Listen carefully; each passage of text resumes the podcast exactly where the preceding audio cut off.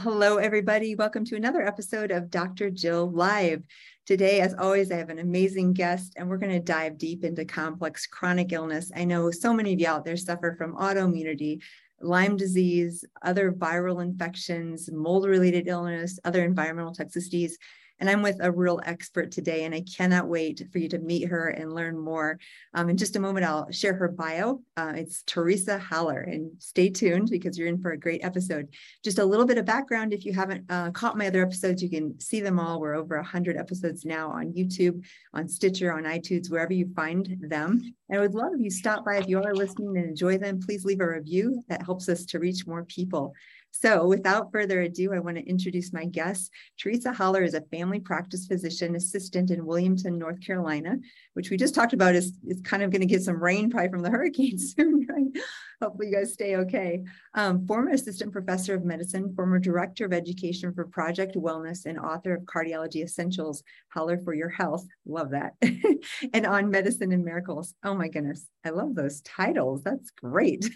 She's been featured on NPR, Fox TV, Good Morning America, uh, Good Morning Arizona, Advanced Physician Assistants, and more. She's been a keynote speaker for both professional and consumer audiences, including the American Academy of Physician Assistants.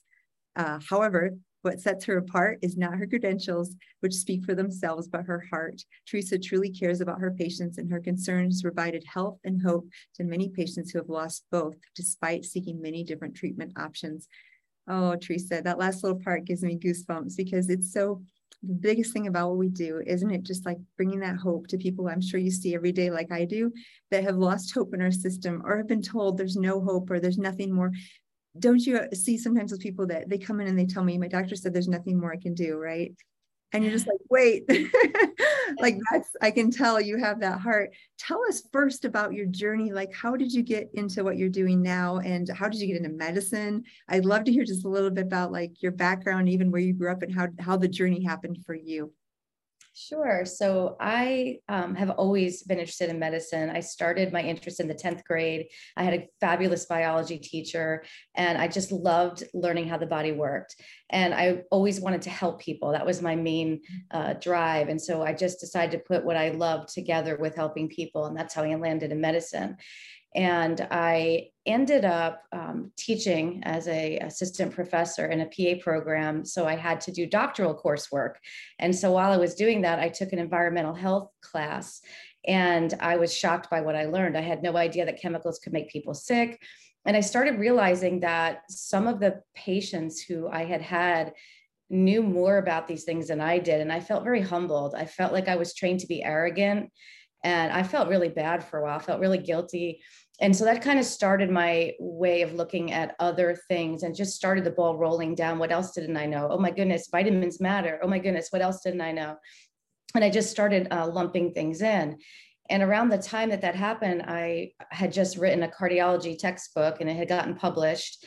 And so i just took the passion and started I, I, got kind of mad so i wrote holler for your health you know? I love it. I know those titles are like the best. Yeah so you can see my emotional spiritual journey from very conventional you know know-it-all cardiology to i'm mad that i didn't know what i should to help people holler for your health and then somewhere where you get that more enlightened on medicine and miracles. That was my journey to where I am now. It is. It's be, like I'm reading that and I hadn't pre-read your bio. So I was like, wow, I love this lady. I love you. And what I love, there are two things that came out. Curiosity you talked about not using that word, but I know that's what you you meant with like the, I feel like the best doctors are the ones that remain curious and humble of like, wow, there's more because so often in medical school we graduate and we get out and then you stop learning, right? Which isn't the case for you or I, but it's literally that curiosity of like, oh wait, they didn't teach me this. I want to know more. I think that drives us. And for better or worse, we both landed in the very most complex, dense forest of medicine I love it. I'm sure you do too, because we get to help people who maybe haven't had hope. But I love that. And then I love the further journey of like seeing unexpected miracles and things that are because we do, we get to witness such beautiful things with our patients and it starts with that curiosity right? And just and i love that you also said listening because i find the same thing. I feel so lucky and blessed because so many of my patients they research they bring me articles they say have you heard of this new thing? Sometimes i have but sometimes i haven't. I say oh tell me more right? And we get the opportunity to learn from our patients Yes, yes. It's so fun. And I think that like when you get when you start going down this rabbit hole, it's like you start with nutrition and then you learn about healing the gut and then you learn about oh what is methylation and what are these things and uh, hormones and you start adding things to your toolbox. And I think that you can become very comfortable using that toolbox I just mentioned and helping a lot of patients that aren't getting better. But to progress further into the world of chronic complex illness I, I, think that there's something wrong with us you know because it's so hard. But i really just enjoy um, biochemistry. It was always my favorite thing and i love learning why why why.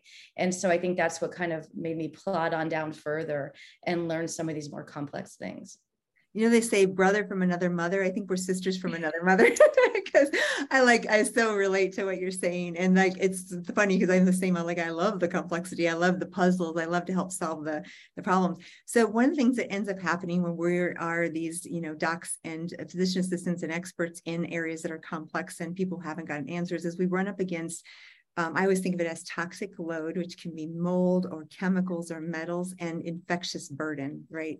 So, and, and we'll talk about both of those today. Would you say that's kind of a root of what you see as well is either the viral, the Lyme, the chronic tick-borne infections or other types of things, and the toxic environmental load like mold or other things like that? I think that in the last year or two, it's gotten a lot worse. I'm sure you're seeing the same thing. So, you know, patients who we used to be able to recover fairly easily, you know, we started getting, I don't know about you, but I started getting a little complacent. Okay, I'm getting, I'm getting this down. And then something shifted. The toxic burden just got so much heavier in everyone. And so those that were dealing with infections and things like that, there, it's just taking a lot more to get them well than it did even two years ago. And that's why I was excited when you invited me on the show because um, I, I feel like there's just a chance to just spread hope to those people who are sickest. And that's where my passion is. Me too. And I love that. And, and one of the reasons we met was um, through a company I know we both like to use, but we're not here to, we're not sponsored by them or anything, just freely talking. And we talked before about what's going to be fun as we can dive into some of the products we use for these complex chronic things um, I'll just frame this because what ends up happening again, we, we can talk about detox and kind of how you approach the complex patient. And I'd love to hear that. We'll come right back to that. But the other piece we're going to talk about is these chronic infections. And it's kind of a um, sign of our weakened immune system, right? Where all these things pop up. Why don't you start by telling us, like, how do you start with someone who's complex? Maybe they have chronic fatigue, fibromyalgia, migraine headaches, weakness, maybe even neurological symptoms or other uh, things. Where do you start? Give us a little overview on how you'd start. That. Okay. So I spend a lot of time on the history because I find that it helps to um, cheapen the visit as far as the lab tests are where the big expenses in functional medicine. So I try to really target the specialty testing and not have to, I, I, tell my patients like looking at the spokes of a wheel, if they're coming in with all these symptoms, I could go down any spoke to find the problem, but I asked just questions to try to figure out which spoke is where their biggest problem is. So if they, you know, we had Hurricane Florence come through here four years ago and decimated our area. Mm-hmm. So if they got, you know, if their symptoms began right after that, we pretty much know we're going to go down the mold pathway first. Mm-hmm. Um, and so that's how I kind of do it is, is, is, figure out when did your symptoms begin and what was going on right around that time and target that area. But predominantly, um, most of my patients will end up on some type of mitochondrial support. Um, something that methylates their B vitamins, but is careful uh, for some patients where there may be a COMT or a CBS mutation. So sometimes I'm really careful with that. Um, and then waiting for the lab work. Sometimes they're so sick, I'll put them on anti-inflammatory immune system modulators right off the bat. Kids with PANS and PANDAS, I'd love to start them off on Cognise Detox and Cyclocalm 2 from Beyond Balance before I even get lab work. Um, and if they're jumping off the walls, um, lithium orotate um, right off the bat so we can settle them down and maybe some L-theanine to calm them. So the first thing I like to do is just give them some peace. And so that's how I'll start. And then when I'm waiting for a lab work to come in, every now and then I just know someone has an infection and I know their immune system is all over the place. And I will also start them on Samento from NutraMedix um, because Samento, you really can't go wrong with it as long as you titrate the di- dose up carefully because of the fact that um, it's an immune system modulator. So wherever the in, in, inflammation or autoimmunity, whichever you have, we now know that it's auto-inflammatory, where it's a combination. Um, that's going to settle it regardless, and it's also going to help with um, some pain. It can help with the underlying root cause if there is an infection. So I sometimes will start them on that, along with Burbur-Pinella. I always use Burbur-Pinella um, to clear the lymphatics, the glymphatics, and protect from any die-off reactions. Uh, Burbur-Pinella is definitely what makes my practice the easiest to run because it keeps, um, uh, it just helps me to field a lot of phone calls um, by immediately my staff is trained to ask, have you taken extra Berber Panella? And if they say no, that's always the answer to the question initially. Yeah, so that's kind of where I start. So I love that. And gosh, so similar. So, and I want to repeat for people listening because they're like, what were those products? We'll know, put and everything because I'm the same way. And these are from different companies and all that. But they definitely, I agree with you with that. Really, especially the kids, the brain inflammation.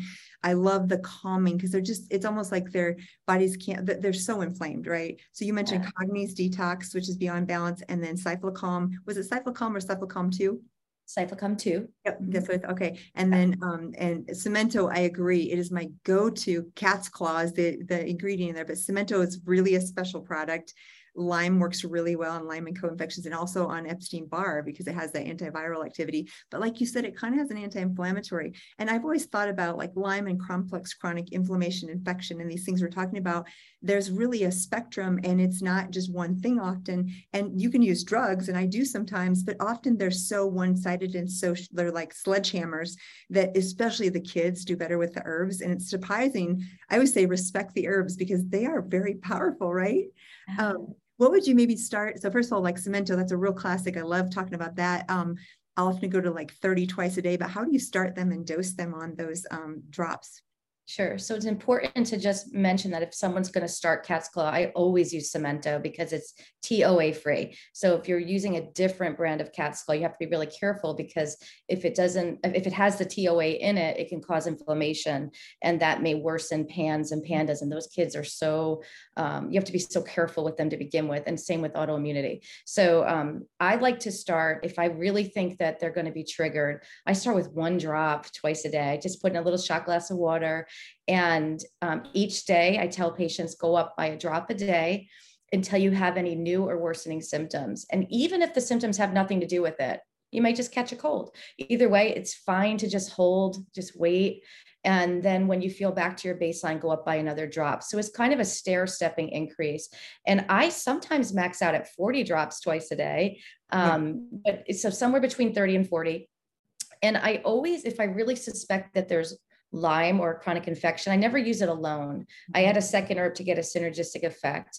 And usually that's going to be Banderol initially, but sometimes I pick a different one. If I suspect Bartonella, I might choose Houttuynia.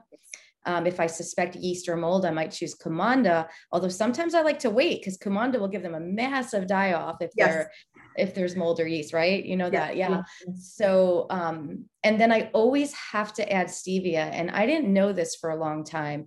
And um, I started doing a test panel from DNA Connections. I don't know if you've ever used that, yes. but yeah so i was using antibody testing from medical diagnostic labs for for you know over a decade because it's cheap you know with a code for fatigue it's free with most insurance for an entire panel and um, in any event, but I can't tell if things are gone. So in these complex patients, sometimes they're a percentage better. And I'm like, well, which of these infections are gone and which aren't? Yeah. That's when I'll do a DNA connections test.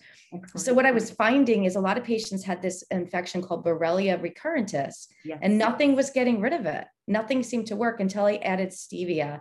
NutraMedix stevia was the only one that worked in the study done by Theophilus in 2015. That was the stevia A in the study, and it was the one that was most effective and it kills persister cells. So I always do two droppers twice a day for two months. So I may mm-hmm. not start it at the beginning, I might layer it in later because I want to make sure I kill the persister cells. And that was eradicating that Borrelia recurrentis that nothing else was doing when I added that into whatever regimen I was using. So that's kind of why I like to use the combination. Teresa, this is brilliant. So, because I love it, I always learn from my. So, I haven't used a lot of stevia, but that makes so much sense. And the recurrentis is a tick-borne relapsing fever, right? And it's I find again, I'm in Colorado, so typically people will say, "Oh, there's no mold in Colorado, or there's no Lyme." Haha, right? Because I see patients every day. But the one I do see way more out here than the classical Borrelia burgdorferi, which is especially like on the western blot of LabCorp, Quest, or hospital labs. Those are not so common out here in Colorado, especially for people who are natives. But I see a ton of the tick-borne relapsing fever because that's actually more common Utah, Arizona, Texas, Wyoming, Colorado out here. And I've talked with um, some of the docs, uh, Dr. Uh, Horowitz and uh, the ILADS docs, and a lot of them say, um, I mean, this can come out um, at night just from the body heat, like if you're camping or hiking or staying in a log cabin, and it can infect a person within 15 seconds and leave no rash or evidence. So, and it's also in flea and lice. So in uh, it's uh, very unusual. Like the other uh, Borrelias are not usually from those. Um, I happened to test positive for Borrelia recurrentis, and I think it was way back in my childhood when lice was outbreak in school, and I think it was actually maybe from that versus the tick. So that's interesting, kind of gross, but true, right?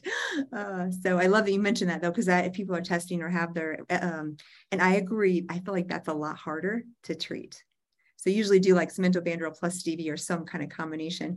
I want to go back to Burbur-Pinella because I agree that's a great thing for the Herxheimer die-off. How do you use that? Say someone's like, I'm really suffering from bad headaches and worsening joint pain. What would you recommend for them to do with that Burbur-Pinella? Okay, so actually, I was doing a lunch and learn with another uh, physician practice, and they taught me a, a super tip. So now I'm, I'm stealing their idea. It's a great idea. but what they're doing is I used to tell my patients to take a dropper full every 10 minutes for an hour and then call us back. Mm-hmm. And she, so she told me what she does is she takes six dropperfuls, puts it in a glass of water and tells it to finish the glass in an hour.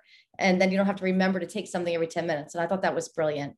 So um, what happens is patients will uh, call back shocked like they would never believe as bad as they felt that that's all they had to do and then of course we um, sometimes will drop the droppers the, the, killing droppers like samento banderol stevia back by a drop or two and mm-hmm. hold there till they, they fully recovered but one of the things that i really wanted to make sure people were aware of today is that when when you're having symptoms that last more than three days it is probably not a herxheimer reaction. It's probably the porphyrin dumping. And i wanted to make sure people knew what that was because that's what really makes sick people not get better if they if they're mistaking it for herxheimer and they're moving too fast um, because that's treated entirely different Let's talk about that because I totally agree with you. And uh, I think this will be a way, like I told you before, we have a really intelligent audience of all types. So I think our clients, patients, fans will enjoy this. talk about that. What is that and what happens and what do we do about it? Okay, so this is going to be really hard to explain, but this is my favorite. This is biochemistry. so, um, okay, so there's something called primary porphyr- porphyria. We're not talking about that. That's something that's diagnosed um, in children. It's an innate um, error of metabolism. It's not something that we're talking about now. But secondary porphyria, think about a garden hose. And what happens is your body has a pathway to make heme. Think about hemoglobin. Myoglobin in the muscle also contains heme. And actually, detox enzymes contain heme, and some of the mitochondrial um, compounds that are needed to make energy contain heme. So, heme is vital for feeling good and for function. And so, in order to make heme, there are all these intermediates, and these intermediates go down a pathway. And what happens is the, the very last step is where you take iron and you bind the iron to this last intermediate. The problem is the iron will not bind if it's in the oxidized state. So, think about oxidative stress, right? Oxidative stress can be caused by any biological toxin, any other toxin, or a um, infectious disease that has toxic um, effects. And so what happens is if you're suffering from any of these really severe root causes that we're talking about today, it is possible that you're going to have that iron in the oxidized state and not be able to bind the porphyrin to the heme to make the heme. And so what happens is there is a rate limiting, there's a um, negative feedback loop that goes back to the top.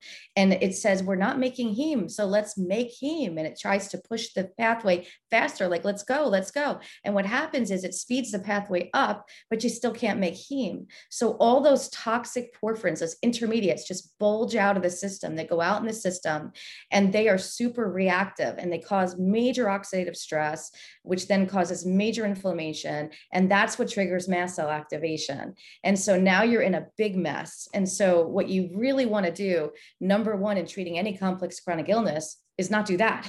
you know, that's the number one. Don't do that. Right. Yeah. So, yeah. So how do you not do that? You you don't do that by um, choosing regimens that you can titrate up a drop at a time and going nice and slow and being cognizant of when you feel worse. Um, it doesn't. Um, you know, some people just have that mindset of I'm going to plow right through this, and they take the longest to get better because it doesn't work that way. And so you want to go slow. The other thing is you can't chelate toxins out because you need heme to, to make those enzymes work. So if you're trying to jump in and chelate things, you can make yourself much sicker if you're not prepared, um, if this heme pathway is not working. So the way to fix it um, is going to be counterintuitive. I actually had a patient one time tell me she felt so much better when she ate sugar, but she wouldn't eat it because sugar's bad for you, right? So she wouldn't do it. Well, it turns out that the treatment of the primary form that we're not talking about that babies get is mm-hmm. IV glucose. It's sugar. So for what, what do we do for secondary is we can use healthier forms of sugar. We can have a piece of fruit before a meal. Um, we can um, use honey. Um, there's lots of ways to do it, or even just a simple carb that breaks down to sugar faster, like rice or something like that. So um, having that at the onset of a meal, because meals tend to trigger porphyria in a lot of people, can can help. But if you've already triggered it, you want to mop up those toxic compounds quickly, and you do that with charcoal, activated charcoal. I use a product called GI Detox. It's just my favorite. Um, it's from Biocidin Botanicals, but you can use straight up activated charcoal. There's many different things you can use. Um, but that's the same thing. And then just slow down the whole pathway. Um, that's that's what you want to do. So if you're you know a lot of people think if i just you know treat this and i get a herx i'm doing the right thing i'm doing the right thing i got a herx. And, and a lot of times it's not a herx and they're not doing the right thing. So that's why i wanted to really make that point i think that could help a lot of people to know that.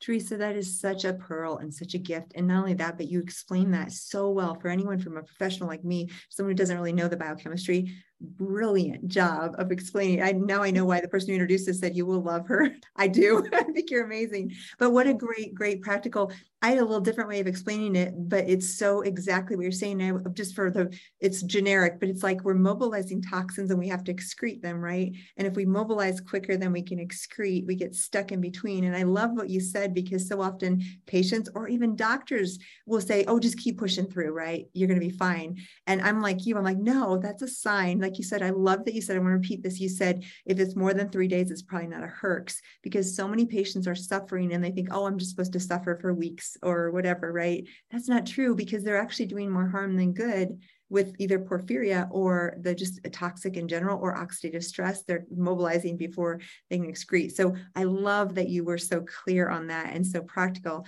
And I love the tip on Burbur-Pinella. I'm going to start using a lot more of that as well. So very good tips. What about so you what for, the other thing you mentioned in the beginning was the history, right? You save people money by trying to really listen to their story. So one of the things I wanted to emphasize if you're listening to this and you look back, you could write out a timeline when you got sick without even a doctor, you could write it out and say, when I moved here, did this, did that, when I was in Virginia with tick exposure, or when I moved to this new house. And you might actually be able to help the doctor figure out because you have a very clear idea of when things happened. Um, any other tips or things as far as finding maybe root cause in these complex chronic patients? So I think you just nailed it. One of the things that helps me, you know, I tried to bring functional medicine to working class people. That was my uh, my mission. And so for me, I only have an hour with these complex chronic illnesses. And so I tell patients to bring a timeline and just put everything in order, and it helps a lot. So so really, that's the number one thing is if you can just outline the timeline and then you can piece together, and it's really fun to look at it, isn't it? Yeah, because you can see, oh yeah, it's because of that that this triggered this, and then this triggered that and you can just see the and they really become partners, right? Because all of a sudden they're like, oh yeah, and I remember, and they'll remember, oh yeah, I had a car accident and then a concussion, and that made things worse too. So wow, already this is so packed full of goodness. Um, what about like, so let's go to tick-borne infections because you're in an area, I'm not, but I see a ton of that, and it's increasing epidemically, like uh, astronomically, I should say, in all all states in the U.S. Like every state has been shown to have Lyme disease and tick-borne infections, and we're not just talking about Borrelia. Like we said, we have the tick-borne relapsing fever, we have Babesia, Bartonella. Um, often I'll see, I'm sure you do as well, Borrelia, Babesia, Bartonella, and maybe something else. What would you do with those patients that have the trifecta or more of these complex uh, tick-borne infections when they have a bunch of them? Sure. I think it's almost wise to just assume everybody's got them all because I mean, it's just so common now to see a, a, plethora of things. The other thing I want to say also is I did have a patient, and I've had several patients like this, but one to give example who had psoriasis. Mm-hmm. And, you know, psoriasis is a classic heal the gut, right? You know, the gut healing that should help with psoriasis. Well, she didn't get better when I did that. And so I put her on samento because I figured, well, maybe there's a microbe and it's good for auto um, inflammatory diseases anyway. And she ended up testing positive for Lyme later, but she got better with just the samento. And so a lot of times when you're saying, what would you do for these microbes diseases? The first thing i would say is assume you have one yeah. because maybe you can't find someone to test you or maybe you can't afford the testing. Just assume you have one because if you're using herbal treatments it's not going to hurt because they also modulate the immune system. And the treatments that we're using like samento's been approved for um, has studies that show it works for osteoarthritis rheumatoid arthritis. So you can use it for symptom management anyway. It was tested against the NSAID Feldene, it was 86% as effective as an anti-inflammatory. So use it like ibuprofen. And if you have a bug, look, you kill it too. So I think that there's just no harm in that. So when you have all of them, what do you do? One of the things I learned at ILADS this year that I didn't know and wasn't doing right. I love that. I think I can teach people more from what I'm doing wrong. I know what I'm doing right. But um, treating Babesia first. Um, it turns out that there's this new Babesia this Odacelli. Are you familiar with that? I know I'm wrecking the name. Just uh, yesterday, I had a patient come in and we talked about new treatment options, and she has evidence on T Labs, which is one of the newer labs of Dr. Mozayeni, I believe, right? Yes. And she had this like it was it was shown in the it was very clear. And I hadn't heard of it, but I knew there were some new strains. It's like they're continually coming out with new strains, right? Because there really are probably yeah. way more than we ever test for. So yeah, tell me what you learned because that was interesting. Okay. And, and I think it was the biggest part of her symptoms for sure. So one of the things that we learned is that Babesia duncani, which we can test for, doesn't tend to infect humans. So when you see that on a lab, you could assume they actually have this thing. Okay. So that's that's interesting, right? I learned that last year at ILADS, and this year, um, the same speaker, Dr. Lindner, just went more in depth with with some information. And so this Babesia forms nests not biofilms, mm-hmm. nests. So it's a big tangled mess. Wow. And really, the only thing that's going to penetrate those nests is Boluoke. That's the lumbrokinase brand that we all know is the best. Yeah. Um, you can get it from Research Nutritionals, the Canada RNA brand. Um, but that seems to be the brand that everyone says is the go-to. And taking that on an empty stomach twice a day seems to be the best for breaking into those nests. And so, um, how high do you go while we're there? I often do two or three twice a day, but what's your dosing? Well, again, I learned what I was doing wrong at ILADS because my dosing was one twice a day. I tend to be a minimalist, but I for nest, yes, right. yes, yes, but for the nest, you definitely need more two to three twice a day. Yes. And then using whatever Babesia treatment you have, you may need to rotate and keep mm-hmm. going with this one. It's just harder to kill. So Babesia treatments, I still love um, the uh, prescription Mepron with azithromycin, but I don't do it the way everyone else does. I only do it for a week because I follow with herbs. So when I was at ILADS, I was talking to a lot of practitioners who are using that for a very long time. And I just never have. Number one, I'm just afraid. I'm afraid to use antibiotics and hurt, you know, anyone complications. So I just do a week and then follow with herbals. Artemisinin and cryptolepis, I think, are probably the two strongest.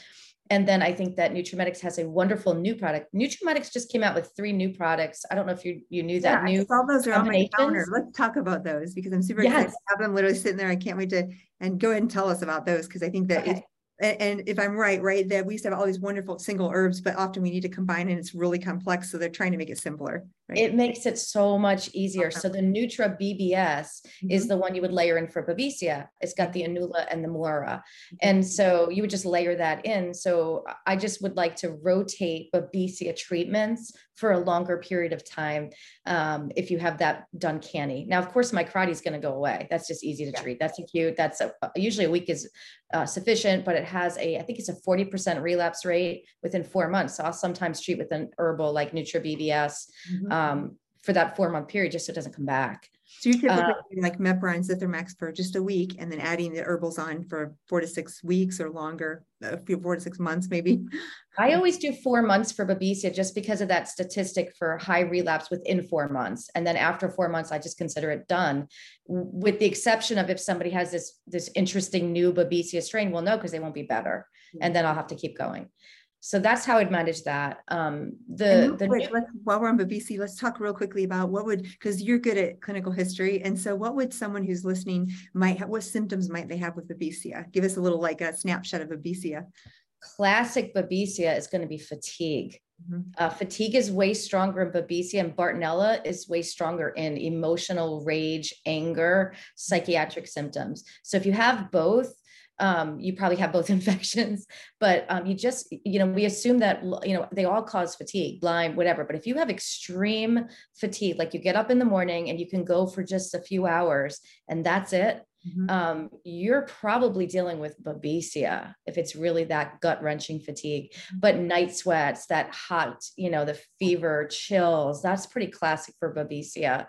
Um, I've seen um, a lot of headaches, mm-hmm. um, maybe Bell's palsy with babesia.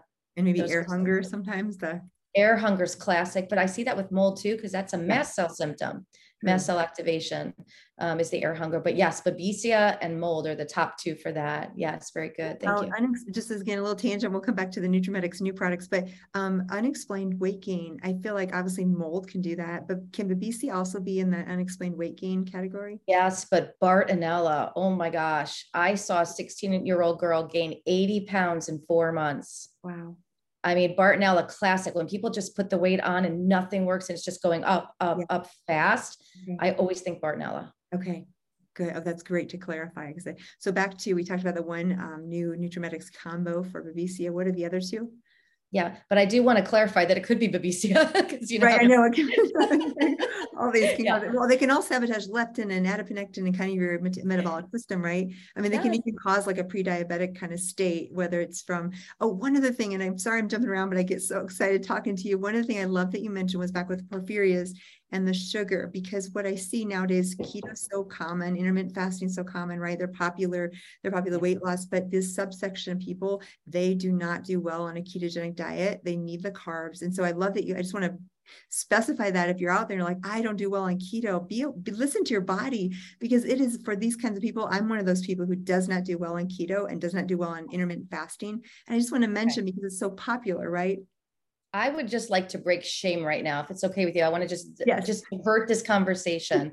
so yes, everyone is so afraid of a carb. And especially when you're sick with this, you know, the average weight gain is 35 pounds when you have a complex chronic illness. Your mitochondria are impaired. Mm-hmm. And so you're going to feel like if you put a carb in your mouth that people are blaming you, you're going to feel ashamed. Stop. You need it. You'll feel better. Eat it. But don't pick really bad ones.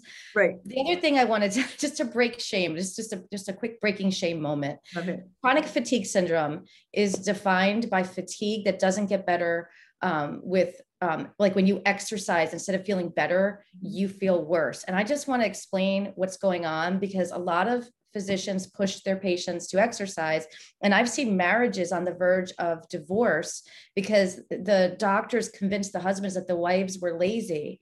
And i just want to break that because here's what really happens your energy currency is ATP, adenosine triphosphate. That is energy. That's the chemical of energy. And those three phosphates, what happens is one gets pulled off and a poof of energy comes out with it.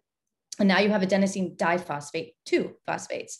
And then that's supposed to keep recycling. So you keep having energy. So if you were to run a marathon, you would run as far as you can, miles and miles and miles. And eventually you're going to not be able to make enough ADP and you're going to pull off another poof of phosphate and go down to AMP, adenosine monophosphate. And then what happens is your body cannot recycle that. So you have to build ATP from scratch, and that can take from three to seven days. And so you would expect that after you ran a marathon, you're going to rest for a few days. You're going to be tanked. You're not going to have energy. That's normal. You don't feel bad about yourself. And then you go back to training again. So what happens in chronic fatigue is that you go from ADP to AMP doing very little and if you push yourself when you get to that ADP moment and you know you don't have anything left in the tank and you just keep going because you feel ashamed of laying down and resting, you're going to be out for three to seven days. But if you just put your feet up for 20 minutes to an hour, you're going to make yourself get back into the um, recycling and you're going to be able to go again and you're going to be able to do more in the long run. So I just want to encourage people to pace themselves. When you wake up in the morning, you're going to have a certain amount of energy. When you feel it completely depleted, give yourself a break. Don't feel guilty. You'll get your energy back up. Then you go again. but if you push through, you're gonna you're gonna know it because three to seven days you'll be out completely. I just wanted everyone is. I feel so bad for the people who are ashamed of being tired all the time. You're not lazy or sick. Yeah want to say that. I love, love, love this conversation. I love what you just shared. And I think that may be the most important thing in this whole, uh, there's some great pearls here, but that I just want to cry at the people I, I come in, same thing as often a spouse or a partner, or a parent, or someone that like shames them for either um, needing carbs or like you said, weight gain or not. And it, this is so real. And those people suffering intuitively know, but they often feel bad and like, what am I doing wrong? So thank you so much for sharing that. And I hope if you're listening out there and this relates to you, that comment anywhere you hear this because I know there's a lot of people out there that are suffering. Thank you for saying that. That's so important. And I think when you say they intuitively know, they block that intuition because they think it's wrong. Sugar's right. bad. They don't even allow themselves right. to perceive it. Yeah. Right. I love that. Oh my gosh, so important. So talk about the other two new combo products that are out that might be helpful okay. Yes. So the my favorite one is the Nutra BRL for Borrelias. And the reason for that is it's the combination of the three tinctures that I use together to treat Borrelia. Because like I said, I added the stevia in. I wasn't doing it for many years and I should have. Um, but it's samento, banderol, which is the otoba bark, and uh, stevia, and they're all in a one to one combination. So I work my patients up to three dropperfuls twice a day, which be, would be the equivalent of one dropper of each of those. Mm-hmm. And then I add in one more dropperful of stevia per dose okay. for at least two months to make sure I kill the persister cells. And I'd like to comment on that because there was um, uh, the Dr. Feng and Zhang 2020 study was uh, presented at ILADS this year. Thankfully, that was an amazing study, which showed the herbals that were beneficial at killing persister cells. And I wanted to point out that there was a study that showed um, stevia by NutraMedix was effective at killing persister cells, and it was compared to the combination of doxycycline, cephalosporin, and dapsone. Wow. And it was as effective. And that's a huge study that came out um, by Theophilus in 2015. Wow. And so, what happened is this 2020 study by Feng, they picked the herbals that had shown promise mm-hmm. to study. But in the 2015 study, they studied different forms of stevia first. And the only mm-hmm. one that showed that benefit was stevia A, which was the NutraMedix brand of stevia.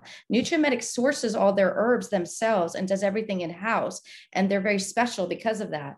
So they didn't use the stevia that was shown to work, and other stevias were less effective or completely ineffective. And so it was presented in that more recent study as ineffective. And I think that does a disservice to patients who are chronically ill because it is so much cheaper than some of these other herbs.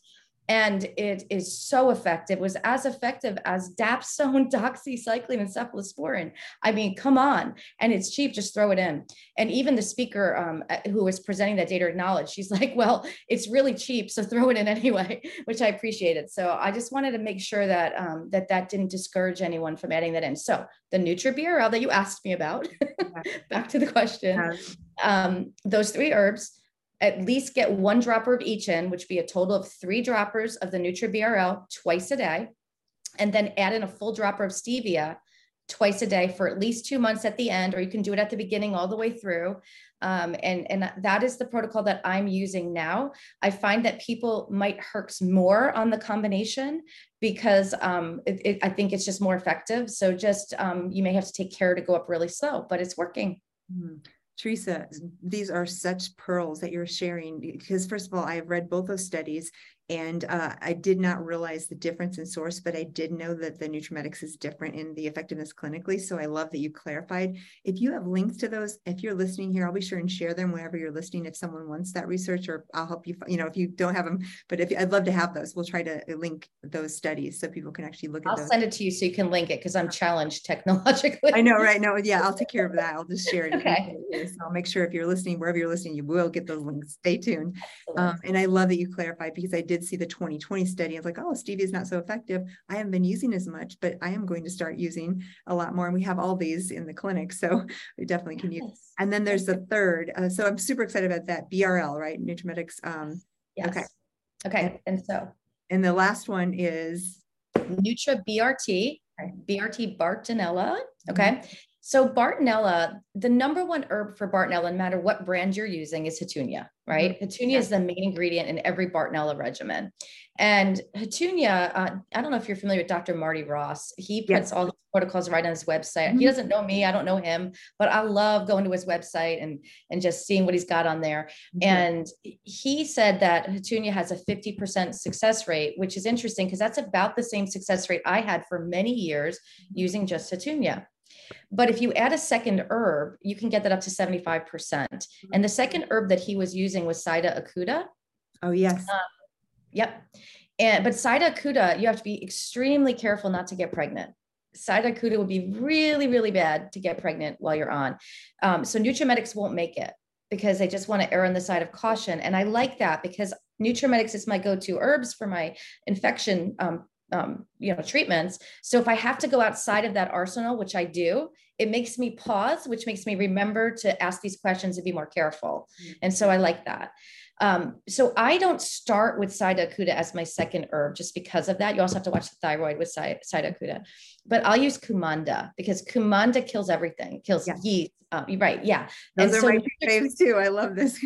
Yes so NutraBRT is the two together. It's okay. Cumanda plus Houttuynia in a one to one ratio. And so I start with that. Okay. And I love that they put them together. And so I start that titrate up and, and that's the go-to. Now, Dr. Mozayeni is using liposomal oregano, allicin garlic, two twice a day of each of those, plus I think it's Biaxin um, twice a day, the antibiotic he's using. Um, so I tried that on some of my patients because it works but it was hard to tolerate digestively. I, no one could stay on it. And so I think that that's another regimen to try. Um, but what I'm doing now, because I want to get that 75% success rate up to the 95 percentile. In order to do that, you have to add a third something. And I think it's going to be stevia. I just do. So yeah. we need to study that. We need to study the adding the stevia to that. I'll tell you what, today I'm going to start using these protocols. We'll have to talk again in six months and uh, at least I can keep my small little data points and we can share, but I totally agree with you. And I love the Cumanda also is going to affect yeast, which so many of these people are colonized with yeast. Let's talk real briefly. We only have a couple minutes left, but um, what about fungal stuff? Because that's almost always coexistent. What do you use herbally or medication wise with these patients if you suspect they have fungal issues? Sure. So I use a lot of different things, um, but I just want to make sure that I just throw out there before we go there. Resveratrol, everybody should be on that if they're treating a, a chronic infection. Japanese knotweed resveratrol, and NutraMedix has a really cheap version. Well, excuse me, valuable. Yeah. I've been told not to say that. cheap anymore. I know, and they're like, but it's affordable, affordable, right? Valuable. That's a good way. Uh, they um, didn't tell me that. Somebody yeah, else did. Anyway, okay. So yeah. I just want to make sure that as we move on, that's so important because it does so many things for the uh, immune cascade and um, it also prevents Bartonella from moving deeper into the tissue as you treat. So I just want to bring that up. Okay, fungal. Mm-hmm. Um, I use a lot of different things. I started out when I see, um, you know, aspergillus in the GI tract. I started out using nystatin and I saw it eradicate, and you know the markers would go away on the um, Great Plains Lab test.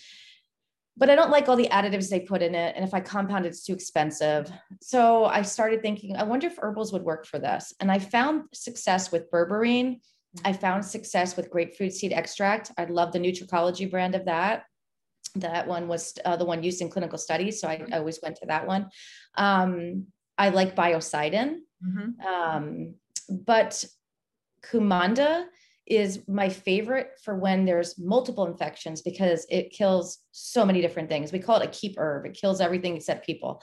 Oh, so you know, yeah, it's going to kill your your fungus, your yeast, your um, uh, bacteria, and it's just a nice adjunct. So I usually will start with that if I'm on a protocol for other things, and um, and then sometimes layer these other things in based on what I'm treating in their overall picture. Mm-hmm. Oh my goodness, this is so full of great pearls. So and and and kind of wrapping up here, um, what about just plain old? I mean, we've really talked a detail about infections, talking about timeline, talking about so many really core things. Um, what about like general joint pain, inflammation? Is there anything else you would like or do for someone who just really suffers from pain? That's a good point. So, um, inflammation in general, I think that um, there's many things we can use. Obviously, fish oil is really good. Must be a good brand. Um, you also can use curcumin. Uh, it has to be BCM 95 in my book. That's the um, the trademark one used in most clinical studies. Um, I use CuraPro, but um, Xymogen has one called Curafin that's 500 milligrams. CuraPro is 750. Um, and I use SPMs. I love SPMs. Yes, me too. Love them. They and are fun. Pathways post COVID that show that people aren't converting from EPA to DHA to the pro resolvins mediators. So I love using it also for long COVID or people are struggling from inflammation after COVID. Yes. Yes, and noni. Uh, NutraMedix makes a noni that has um, been shown to be more effective than other types of moringa and that's a great anti-inflammatory. And sometimes I throw my pans and pandas kids on that first, along with those other things if they're super inflamed, yeah. um, because it doesn't kill anything. It will only reduce inflammation. Yeah. Oh, which is great. No die-off at all with noni. So when you're afraid to touch anything, touch noni. and everyone should be on modified citrus pectin just have to throw oh, that yeah, out there. Great binder. The studies on that and on all the environmental toxins, the organophosphates, pesticides, phthalates, parabens are amazing. So I think of it as like a chemical binder, but you're saying just in general toxicity. And- uh, well, it reduces galectin 3, which is the alarmin, which sets off all the cascades. Mm-hmm. And so um, it also is really good for glyphosate. Oh, yes. So I, I love it. Amazing. Oh, Teresa, this has been such a joy. And I say that with so many, but literally, like, this is like a fire hose. I, and I'm seeing people comment, they are loving this. They're loving you. No surprise. Um, thank you for what I what I love most is your heart. Like, even the fact that you want to get the working with the people, because not everybody can afford super expensive regimens and and drugs. I use them, but it's so neat to have some great protocols that aren't drug based that really work. So you've brought hope, you've brought healing, you've talked about some incredible protocols um, I have so enjoyed this. I know everyone else has. We're going to have to do this again. Any last final words to the listener, maybe who's struggling, suffering, um, that you want to you leave them with a glimmer of hope? Yes, there's always hope. Don't give up. Don't quit um, you know if you want to get well one of the things you have to do is be careful of your mindset be careful what you feed your mind. And so i would really encourage you to turn off social media turn off um, you know all those things. Get into the scriptures get into the word get into some uh, music um, that's uplifting. Get outside get into nature and um, and get your head back in the game okay Love, love, love that. And love you, Teresa. It has been such a joy. Thank you for your time, for your expertise, for all the good you're doing in the world. Where can people find you? Uh, my website is teresaholler.com. Awesome. We'll link that too. And uh, thank you again for your time today.